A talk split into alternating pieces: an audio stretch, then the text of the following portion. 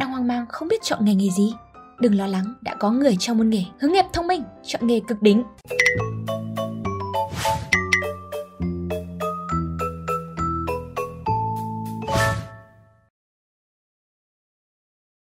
Tôi cảm thấy tội lỗi khủng khiếp. Lời thứ tội từ chairman Palihapitiya cựu phó chủ tịch đảm nhiệm công việc phát triển người dùng tại Facebook. Anh ta đang trả lời một sinh viên Stanford về việc khai thác hành vi người sử dụng công việc của anh khi còn làm việc. Trong một thời gian ngắn, các vòng lặp phản hồi dopamine mà chúng tôi tạo ra đang phá hủy cái cách xã hội hoạt động. Chamath đã nhấn mạnh một điều rất quan trọng mà nhiều người thờ ơ, smartphone và mạng xã hội đang thực sự biến chúng ta thành những con nghiện. Các nền tảng như Facebook, Snapchat, Instagram sử dụng các thủ thuật giống nhau như máy đánh bạc, game để tăng số lượng thời gian bạn sử dụng sản phẩm của họ nhiều nhất có thể. Hãy cùng xem xét một chút khoa học về điều đó, có thể sẽ giúp bạn dừng lại vài giây suy ngẫm khi điện thoại rung. 1. Kết nối Nếu bạn đã từng để lạc smartphone, có lẽ đã từng cảm nhận một chút hoảng sợ cho đến khi nó được tìm thấy. Khoảng 73% người Mỹ xác nhận họ từng trải nghiệm cảm giác độc nhất này. Nó thật có ý nghĩa khi ta biết trung bình người lớn tại US bỏ ra trung bình 2 đến 4 giờ đồng hồ để tap, gõ, lướt trên thiết bị của mình. Tổng cộng lên tới 2.600 cái chạm mỗi ngày. Hầu hết chúng ta đều trở nên gắn bó với đời sống kỹ thuật số, tới nỗi đôi lúc chúng ta cảm nhận điện thoại rung trong túi quần ngay cả khi chúng không ở đó. Thực tế, tác nhân gây nghiện không nằm ở bản thân chiếc điện thoại, mà là một môi trường xã hội quá mức mà chúng cung cấp. Các nền tảng như Facebook đã cho phép chúng ta mang theo một môi trường kết nối xã hội không giới hạn ở mọi lúc mọi nơi. Mặc dù loài Homo đã tiến hóa để sống cùng nhau, một đặc điểm dẫn tới sự thành công của chúng ta, nhưng các đặc điểm của xã hội khiến mỗi cộng đồng thường chỉ chứa 150 cá thể. Con số này quả thực nhỏ bé so với 2 triệu kết nối xã hội tiềm năng ta mang theo bên mình hàng ngày. Không nghi ngờ rằng smartphone lại có rất nhiều lợi ích cho xã hội, nhưng cái giá ta phải trả hàng ngày càng hiện rõ và chẳng thể làm ngơ được. Rất nhiều các nghiên cứu đã chứng minh các mối liên hệ giữa cách sử dụng smartphone và sự gia tăng của mức độ lo lắng, chứng trầm cảm, chất lượng giấc ngủ và tai nạn xe hơi. Rất nhiều chúng ta đã từng nỗ lực để dành ít thời gian hơn cho smartphone, nhưng nhận ra thật khó để ngừng mân mê trên màn hình. Vì sao smartphone giống lũ mèo đang làm nũng thế? Và vì sao ta lại thật khó để vứt chúng qua một bên để làm điều gì đó có ý nghĩa hơn? 2.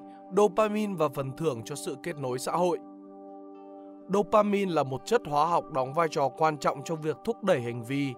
Nó được tiết ra khi ta cắn một miếng bánh đầy sô-cô-la, solo một một trên giường, sau khi tập thể dục và quan trọng hơn, khi ta tương tác xã hội một cách thành công. Trong bối cảnh tiến hóa, bộ não tưởng thưởng một mớ hormone cho các hành vi, nó nghĩ là có lợi thế để thúc đẩy chúng ta lặp lại. Bộ não chứa bốn con đường dopamine chính, chính là những phần khác nhau của não bộ, hoạt động như những con đường để truyền đi tín hiệu hóa học. Mỗi con đường đều có chức năng và khu vực ảnh hưởng riêng. Ba con đường là mesocortical, nigrostriatal, biết tới là những reward pathway trong não, Chúng chịu trách nhiệm giải phóng dopamine tới các vùng não khác nhau và điều chỉnh cách hoạt động của từng khu vực. Các reward pathway này được biết là sẽ rối loạn chức năng trong hầu hết các nghiên cứu liên quan tới não bộ người nghiện. Mặc dù ba con đường có khác nhau về mặt cấu trúc giải phẫu, tất cả đều hoạt động tích cực khi biết trước hoặc trải nghiệm các sự kiện mang tính phần thưởng về não. Đặc biệt, nó tăng cường kết nối giữa kích thích cụ thể hoặc chuỗi hành vi và cảm giác sung sướng sau khi thực hiện. Mỗi khi ta phản ứng với một kích thích một cách khoái lạc, những liên kết này trở nên mạnh mẽ hơn thông qua một quy trình gọi là long-term potentiation, tạm dịch là tăng cường liên kết khớp thần kinh dài hạn. Quá trình này củng cố các kết nối được sử dụng thường xuyên qua các neuron bằng cách tăng cường độ phản ứng với các kích thích cụ thể. Mặc dù không mạnh như cocaine, các kích thích xã hội sẽ có kết quả tương tự khi giải phóng dopamine, thúc đẩy bất cứ hành vi nào làm giải phóng chúng. Những nhà khoa học thần kinh nhận thức đã cho thấy rằng các kích thích mang tính phần thưởng từ social media như icon cười, đánh giá tích cực bởi những người đồng trang lứa, tin nhắn từ những người yêu đều làm khởi động các con đường phần thưởng. Smartphone đã cung cấp cho chúng ta hầu như không có giới hạn các kích thích như vậy, cả tiêu cực lẫn tích cực. Tất cả các thông báo, Bất kể một tin nhắn, một like trên tấm ảnh nào bạn vừa post đều trở thành một kích thích xã hội và giải phóng dopamine. 3. Sân chơi tìm kiếm phần thưởng Bởi vì hầu hết các nền tảng mạng xã hội đều miễn phí, chúng cần dựa trên các nhà quảng cáo để lấy thu nhập. Hệ thống này hoạt động cho tất cả mọi người ngay từ cái chạm đầu tiên vào biểu tượng trên màn hình. Nhưng nó đã tạo ra một cuộc ganh đua giành giật sự chú ý và thời gian của bạn. Cuối cùng thì, người thắng thường nghiêng về những lập trình viên tài ba, người đã khai thác các đặc điểm của hệ thống phần thưởng trong não. Các nghiên cứu trên Reward Learning, tạm dịch là học tập phần thưởng và nghiện, gần đây tập trung vào một đặc điểm của các tế bào thần kinh dopamine gọi là Reward Prediction Error, tạm dịch là lỗi dự đoán phần thưởng. Lời người dịch, lỗi dự đoán phần thưởng là sự chênh lệch giữa mức độ phần thưởng và độ mong đợi.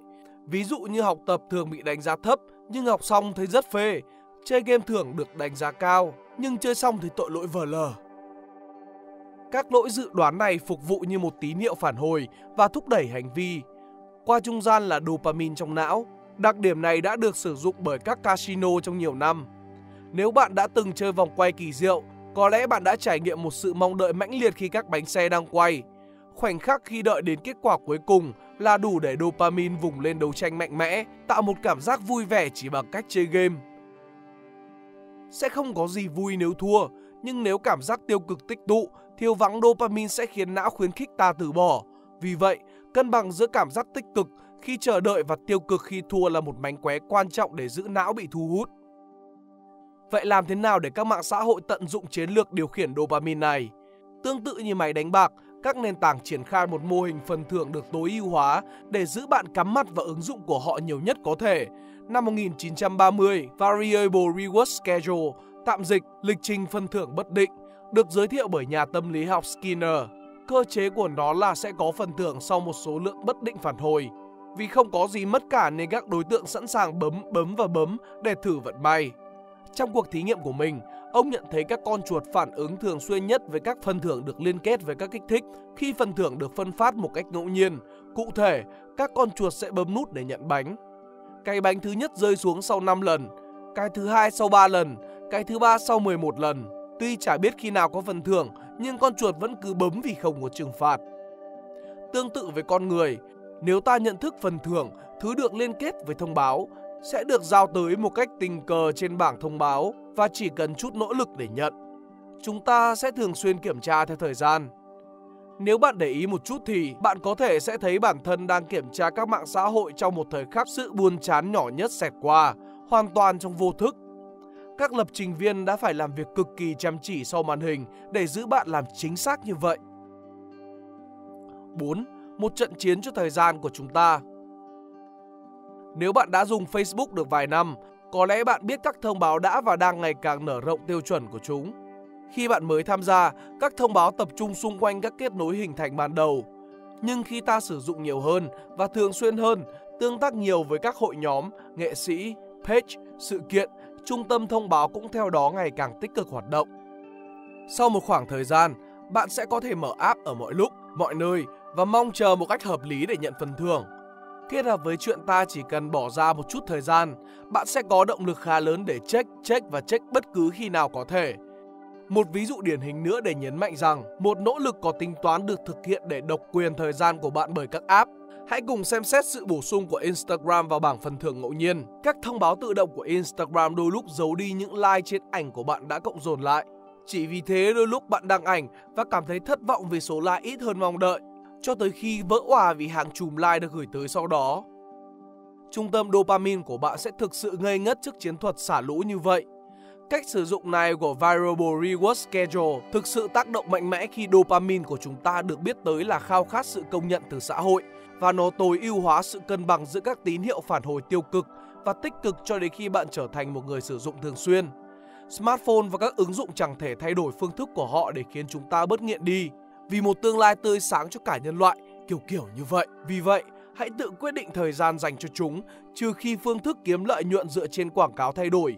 Còn không thì những công ty như Facebook vẫn sẽ cố làm mọi thứ để gắn mắt bạn vào với màn hình thường xuyên nhất có thể.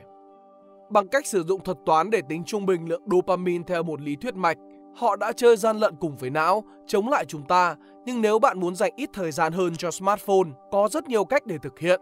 Từ dễ dàng như vô hiệu hóa thông báo tới việc hơi khó một tí như đặt giới hạn thời gian truy cập trên bảng routine chẳng hạn. Trên tất cả, hãy sử dụng công nghệ một cách có nhận thức. Đó là thứ hữu ích nhất bạn có. Vậy, lần tới khi tính cầm điện thoại lên trong khi cảm thấy hơi buồn chán, hãy để ý xem smartphone cỡ nào đáng sợ hơn khi thực sự hút hết tâm trí ta và tháp tháp một cách vô thức. Còn nếu không thì cứ la bò trên thảo nguyên xanh đi. Và các bạn có một tình yêu đặc biệt dành cho mạng xã hội không? Hãy cho bọn mình biết ở dưới phần comment nhé. Nếu các bạn thích video này, hãy like và share để ủng hộ chúng mình. Đừng quên bấm nút subscribe và nút chuông bên cạnh để không bỏ lỡ video nào bọn mình ra trong tương lai. Cảm ơn các bạn đã lắng nghe. Đây là Spy Room, còn mình là Pink Dot. See ya!